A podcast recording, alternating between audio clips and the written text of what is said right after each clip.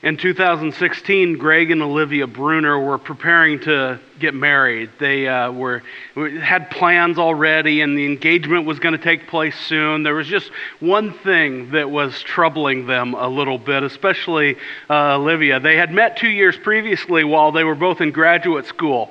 And uh, as soon as they started to date, their friends began to mention how much uh, they looked like each other. And often when they met new people, uh, new people would ask, hey, are you are you brother and sister? Are you related?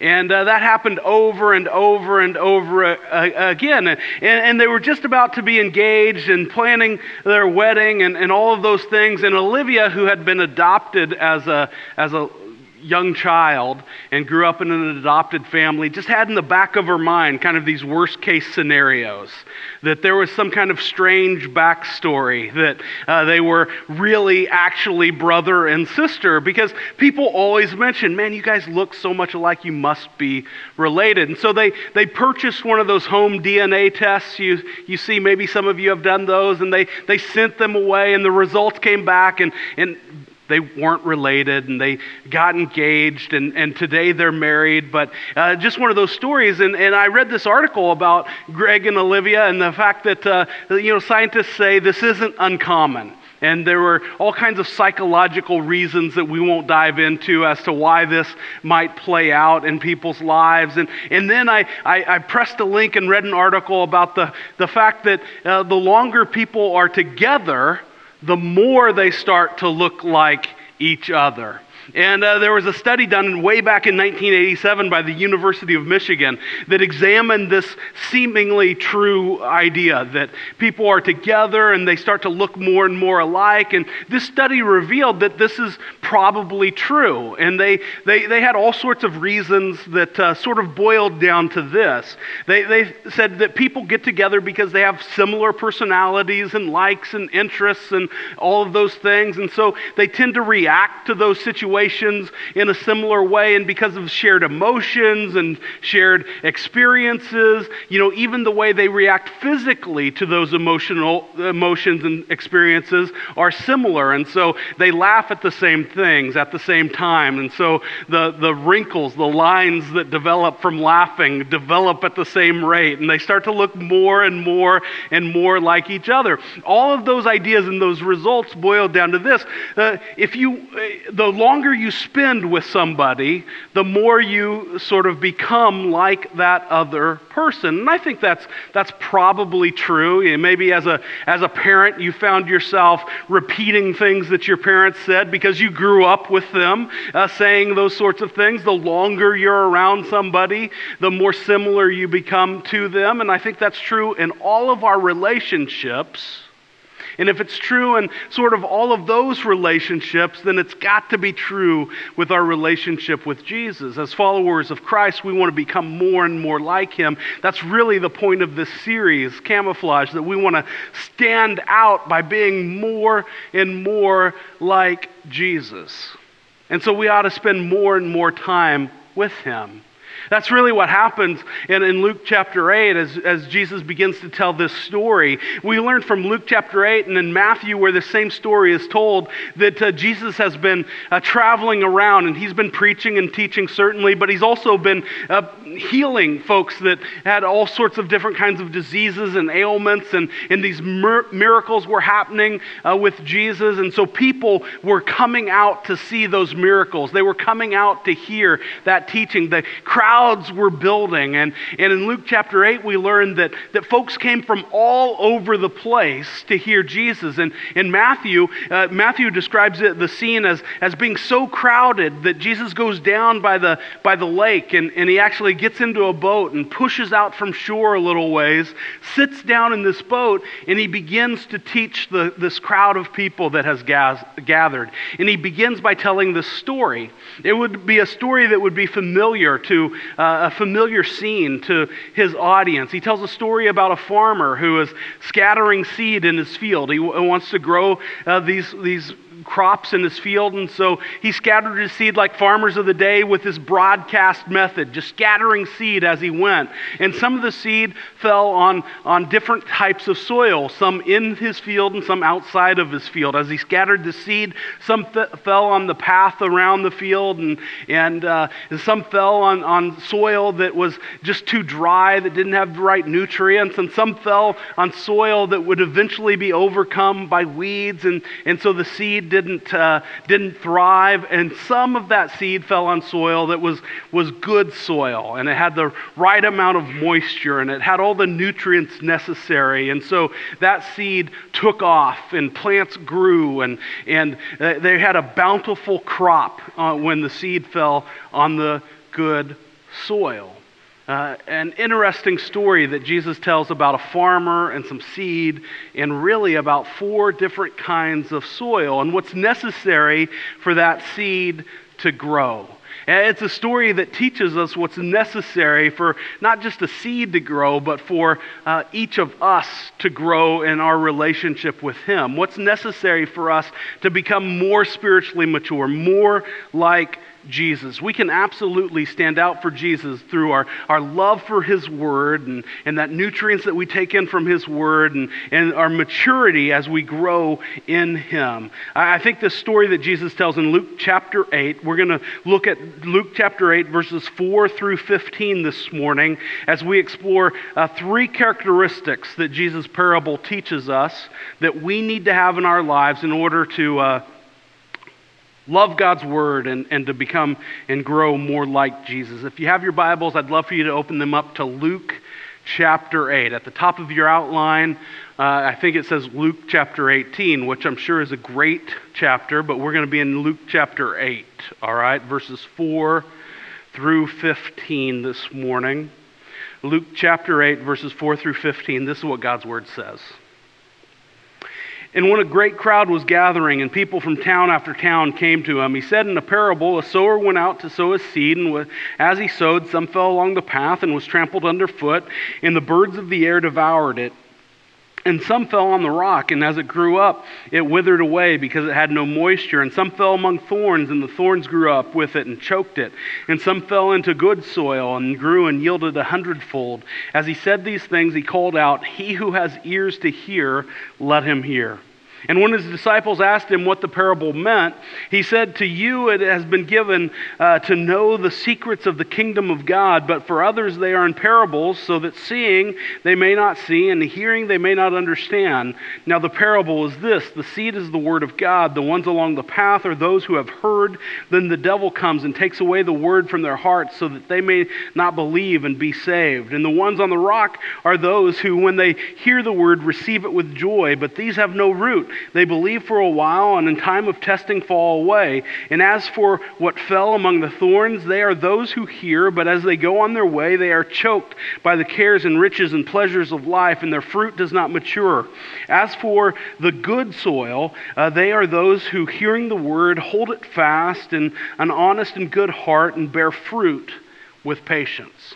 All right, an interesting story and an interesting uh, analysis as Jesus unpacks that story for his disciples. I think it teaches us three characteristics that we need to have in order to, to love God's Word well and to grow in that relationship with Jesus through His Word. Characteristic number one is to hold fast to God's Word. Hold fast to God's Word. It's an old-fashioned statement that we're going to unpack in a minute. Let's let's look at verses, uh, begin with verse nine here in, in our story this morning. And when his disciples asked him what this parable meant, he said, "To you it has been given to know the secrets of the kingdom of God, but for others they are in parables, so that seeing they may not see, and hearing they may not understand." I thought it was an interesting thing for Jesus to say. He uses some language that, that just sort of uh, didn't make sense to me. He talks about secrets and that it's hard to hear and not easy to see, and he seems to be describing and saying that not everybody's going to understand this story that I'm telling, not,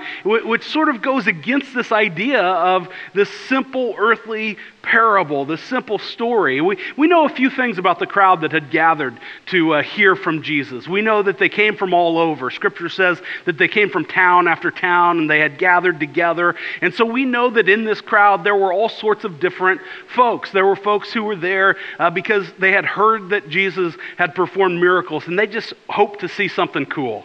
There were folks that were there that were dealing maybe with some kind of illness or, or disability, and they were hoping for a miracle themselves or, or for a, a loved one, a family member. There were some folks there that, because they were truly interested in what Jesus said, and there, there were probably teenagers and kids that had been dragged along with mom and dad, and they were there because the family was there, and this is the outing that they, they were supposed to hear, and, and there were all sorts of different folks there. One of the things that would have been true about all of these people in Jesus' audience is that they would have, when Jesus started talking about a farmer scattering seed, they would have said, absolutely.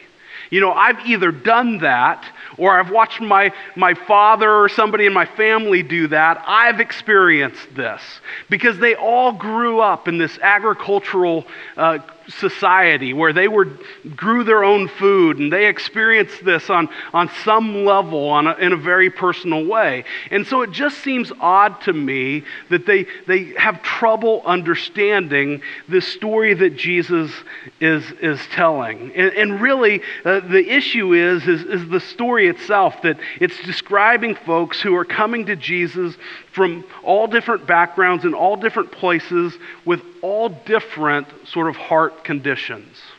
See, those four soils represent different heart conditions that we, we come to in relationship with Jesus. We come to his word with these different kinds of, of heart conditions. He, Jesus begins to unpack the parable by saying, now the parable is this, the seed is the, the word of God. The, the parable, the story, the point of the story isn't about the farmer or even about the quality of the seed. Well, the seed is the word of God. We know that it's, it's a quality seed.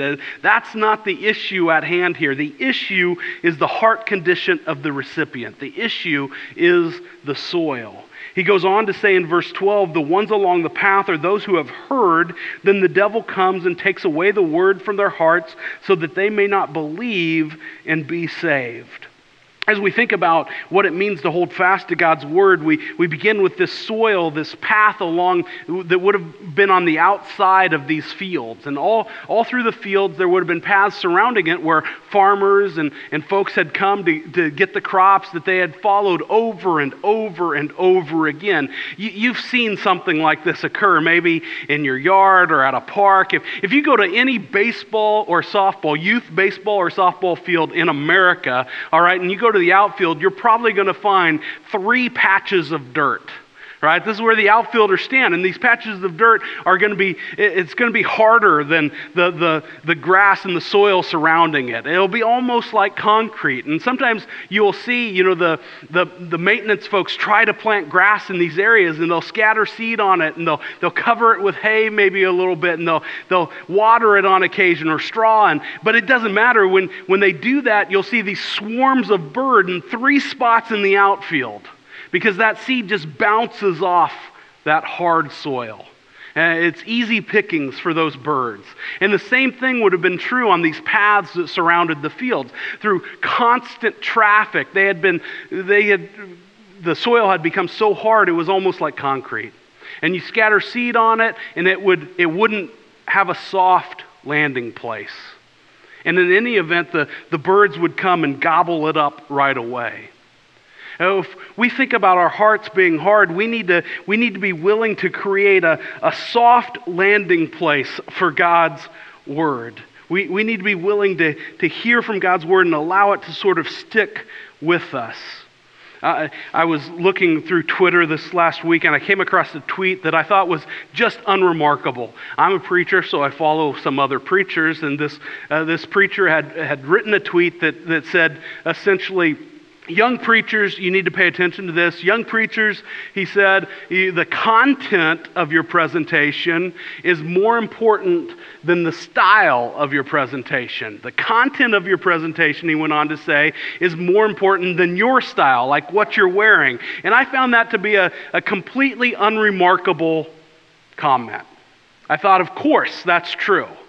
You know, it's more important what we're teaching than how we teach it, or or what certainly what we're wearing as we teach it. Have you ever read comments in Twitter? You know, you go through and you read the comments, and it's like, what in the world? This guy was just attacked for making this statement. People said, oh no, it really matters the style, and if, if you don't like the style, you can't hear the, the preacher. And sometimes we, we allow our personal preferences to create this hard landing spot, even when we, we show up in a place expecting to have God's word unpacked. We, we allow our preferences to sort of create this hardened soil, this hard heart.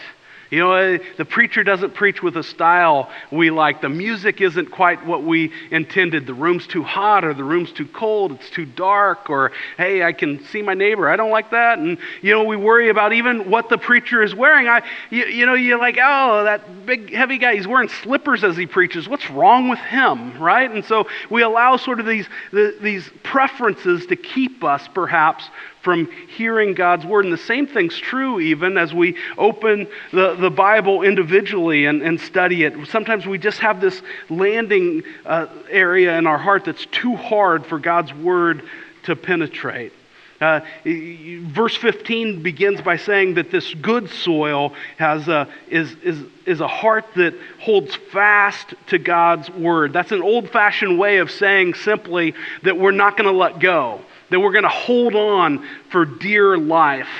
And sometimes, you know, you think about having a strong enough grip on something, and you think, well, there's a certain level of maturity that has to be present before you can hold on to something for dear life. And and I thought about that, and, and as I did, I remembered when my kids were just brand new. You know, you're around a little infant, and we, we treat infants all sort of the same. We do goofy things, right? We we talk to them maybe in goofy voices. You're like, oh, you're so cute, you're so cute, you're so... You know, we do silly things like that. And then every parent has at some point held out their finger, and their little infant has grabbed onto their finger. And you've experienced this, like, where you're like, what in the world? I've just, the strongest human ever, right? You're trying to pull away from this little baby, and they're just holding on, and their grip is so tight. I'm not smart enough to know why that seems to be true, but I want to believe that it's because, oh, they love their mother so much, right? They love their dad so much that they're just holding on, and they're not going to let go. And, and there's not this, this physical maturity that's responsible for that.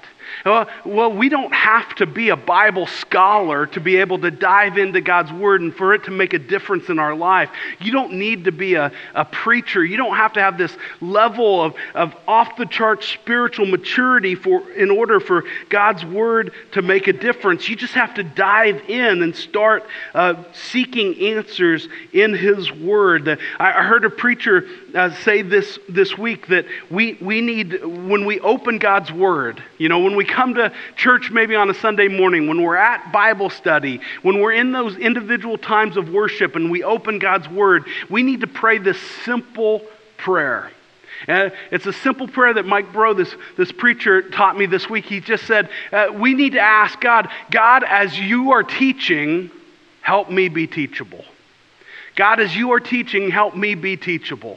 Help me to have a, a landing place for the seed, for, for your word in my life.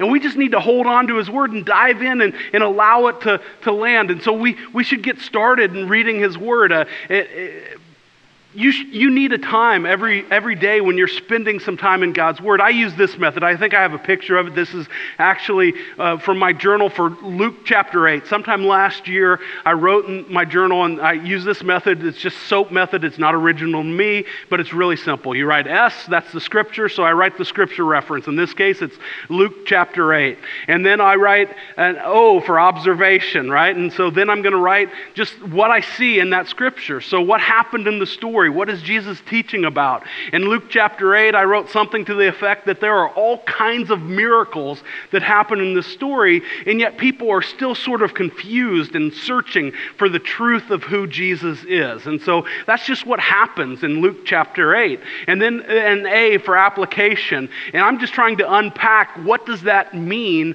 for me and my life. You know, what, what am I going to do with this fact that Jesus is able to heal, that Jesus is the source of, of all these good things, that, and yet people, sometimes we still have this hard spot in our heart and won't allow that seed to penetrate. So what am I going to do to change that? And then then P is just for prayer. And, and some people love to write out all their prayers. I, I, I, uh, I tend to think of this sort of as an essay, right? And so I'm going to write that topic sentence, that theme sentence, and, and that's my prayer, and then I'm going to spend some time in prayer. And so that's what my journal looks like. And that's not perfect. That's not the only way to spend time in God's Word or whatever, but it's one way for us to dive in and just to hold on, to hold on to the hand of God. Uh, there are other ways for us to, to put God's Word and, and to capture it and hold on to it with all that we can. Uh, this last year we talked about challenged people to memorize one hundred verses in two thousand nineteen. I've got a confession to make. I, I didn't memorize all one hundred. I'm still working on it. I, I haven't given up. I, you know, I'm, I'm part of the way through, and I'm just going to keep going. And I'm not sure like how many years it's going to take me to get all one hundred, right? I'm not that bright, I guess, but I'm going to keep working on that. And I challenge you to do the same. Psalm one nineteen eleven says, you know, we hide God's word in our heart so that we might not sin against him. Uh, you know, it gives us direction. It allows us to hold on to his hand tightly if we can just hide his word in our heart, if we can memorize it. So participation in, in a small group. Our small groups are beginning a brand new semester. They'll start this week. Uh, that's another way for us to dive into God's word and to hold on to his hand. Hebrews chapter ten, verses twenty-four and twenty-five remind us that we just ought not stop meeting together as God's people. That we need to spend time with each other in his word, worshiping him. And so that's that's a spot like this on Sunday mornings. That's in our small groups that are just beginning. That's participating perhaps in our ministry team. We, we talk about here at Wallula Christian Church that we exist to glorify God by equipping believers and transforming the casual. And we talk about being fully equipped and fully transformed, or on that path to being fully equipped and fully transformed. And we say these three venues are are a great place for you to start. You need to participate in these three areas. And I used to say, well, that's three hours a week that we're asking uh, for people to serve and to lead. And I, I think that's probably disingenuous, right? I, I think there, there's more time involved in it than that, okay? Because the preacher, he's going to preach too long. All right? We're not going to get out of here in sixty-five minutes, hopefully seventy, but, you know, and, and so he's going to go too long. There's a little extra time in that. So let's figure two hours a night, and let's say six hours a week that it takes for those three venues to kind of uh, happen. And you can go to eight hours a week, what, whatever you think. It's somewhere between six and eight hours a week. And I thought, man, is that too big of a step for folks to take? I read an article this last week about cell phone usage in the United States. This is not a brand new article, so it's a little bit older, but they said the average cell phone use by a, an individual in the United States per day is three hours a day spent on their phone, sending emails, you know, checking social media, playing that word puzzle game, you know, that you're addicted to. I'm addicted to right now. I'm playing that game, you know, and it was, so it's three hours a day on, on your cell phone. Look, I'm a preacher, so I wasn't a math major, but you add that up, you multiply that by seven, we're talking about more than six hours a week or eight hours a week, right? That we're just kind of maybe wasting, you know, staring at a screen. In other words, this is a doable thing. We can hold on to God by prioritizing uh, these venues and, and prioritizing time in his word individually. We can do this. We can take that step, and we can hold fast to God's word. We can hold on for all that we are. Uh, characteristic number two is that we need to receive his word with honest, with an honest and good heart. Look at verse thirteen here in Luke chapter eight. Verse thirteen says, and, and the ones on the rock are those who, when they hear the word, receive it with joy, But these have no root. They believe for a while, and in time of testing fall away. So Jesus talks about this rocky soil, and initially it sounds an awful lot like the uh, the path around the fields, except this would be inside that field. And so we know that good farmers don't have rocks in their field, and so he's probably not talking about just these rocks, boulders, or whatever sitting in a field. Instead, he's he's probably referring to like the bedrock underneath the soil, and and. You might know that in some places that bedrock is closer to the top than in others. And if it's too close to the, the top soil, there's not enough depth there for plants to take root and to really grow. And so there's not enough moisture, there's not enough nutrients. And, and so that's what Jesus is talking about. And if you've ever had plants in that sort of situation, what happens? Well, they look great for a little while. And then they sort of wither and die. Many years ago when we moved into our home, you, you've heard me talk about before the disaster that is my yard. I'm that neighbor that you're mad at. All right, and so the yard's a disaster. Many years ago when we moved in, they said, we're going to put sod down for, for your yard, and that, that'd be so awesome, and so that'd be good. And say, this is the day they said we're going to do that. I was serving as a youth pastor, and I said, well, this is the deal. We're leaving for camp on that day, and then we'll be at C I Y, and, and so everybody will be gone for like twelve of these fourteen days. Nobody will be at home, and, and so I'd really, you know, if you could wait to do the sod until after we got home, that would be best. And they, they said, well, our schedule just won't allow that. The builder said, we have to do it now, but don't worry, I'll, I'll look after it. I'll take care of it. And so they, they put the sod down, and it was beautiful green. We watered it a couple days, and, and everything was going well. We left for those couple of weeks, and we came back, and that beautiful green sod was brown and dead because it just wasn't enough moisture. It didn't have time to take root and to grow deep. And, and that's what Jesus is talking about. We've seen that happen with plants, but we've also seen that happen in our own lives, where we've been excited about something that we heard on a Sunday morning, and we, we wanted to take off and, and get involved, and, and it just sort of withered on the vine that week. Or the second week. We, we've studied God's Word, and we, we realize this is a change I need to make in my life, but it just didn't take because the roots just didn't go deep enough. Jesus describes this as having an honest and good heart. And I thought, well, that's quite a statement, because there's been times in my life when, when uh, you know, I just haven't allowed those roots to take place. Does that mean my heart wasn't honest and good? I, I go back to, to verse nine here, uh, because I really think this is key. Uh, you notice the difference between folks when Jesus warns, hey, wh- whoever has ears, let them hear. And then I imagine some of the crowd kind of like, what in the world is he talking about? And they kind of walk away. And, and it's just the disciples that get this uh, in-depth analysis of what in the world the parable meant. And I wondered, why is this true?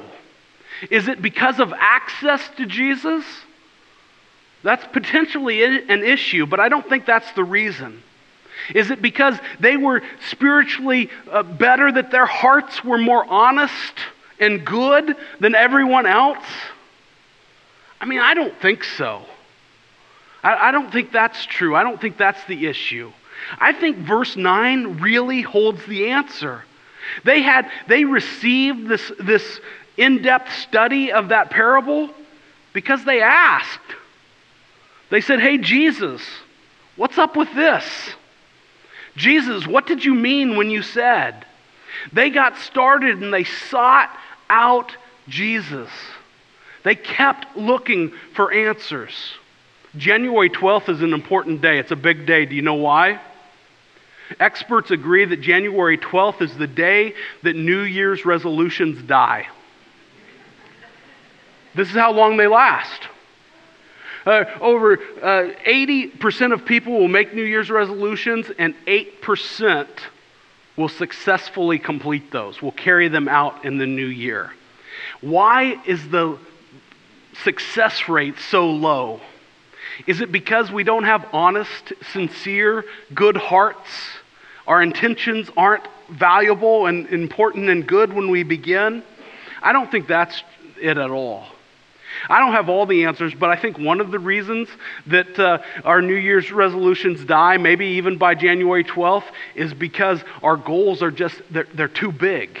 We kind of jump into the thing right away and we say, we're going to do this.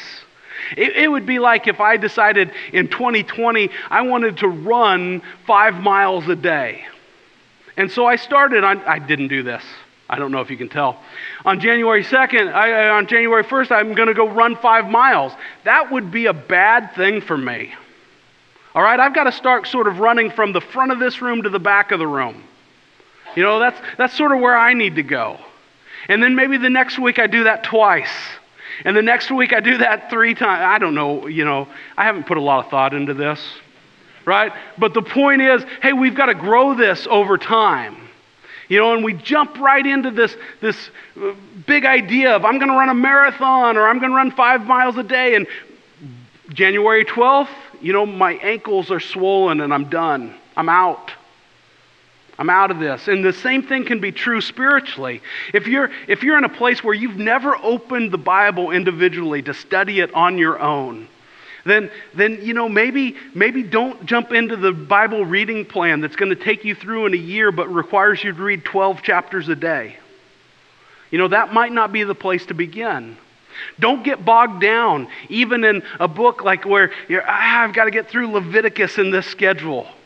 You know, begin in a place where you're going to be able to, to read maybe five minutes a day is, is what you can ma- manage right now. My suggestion would be open up to the Gospel of John and begin reading five minutes a day.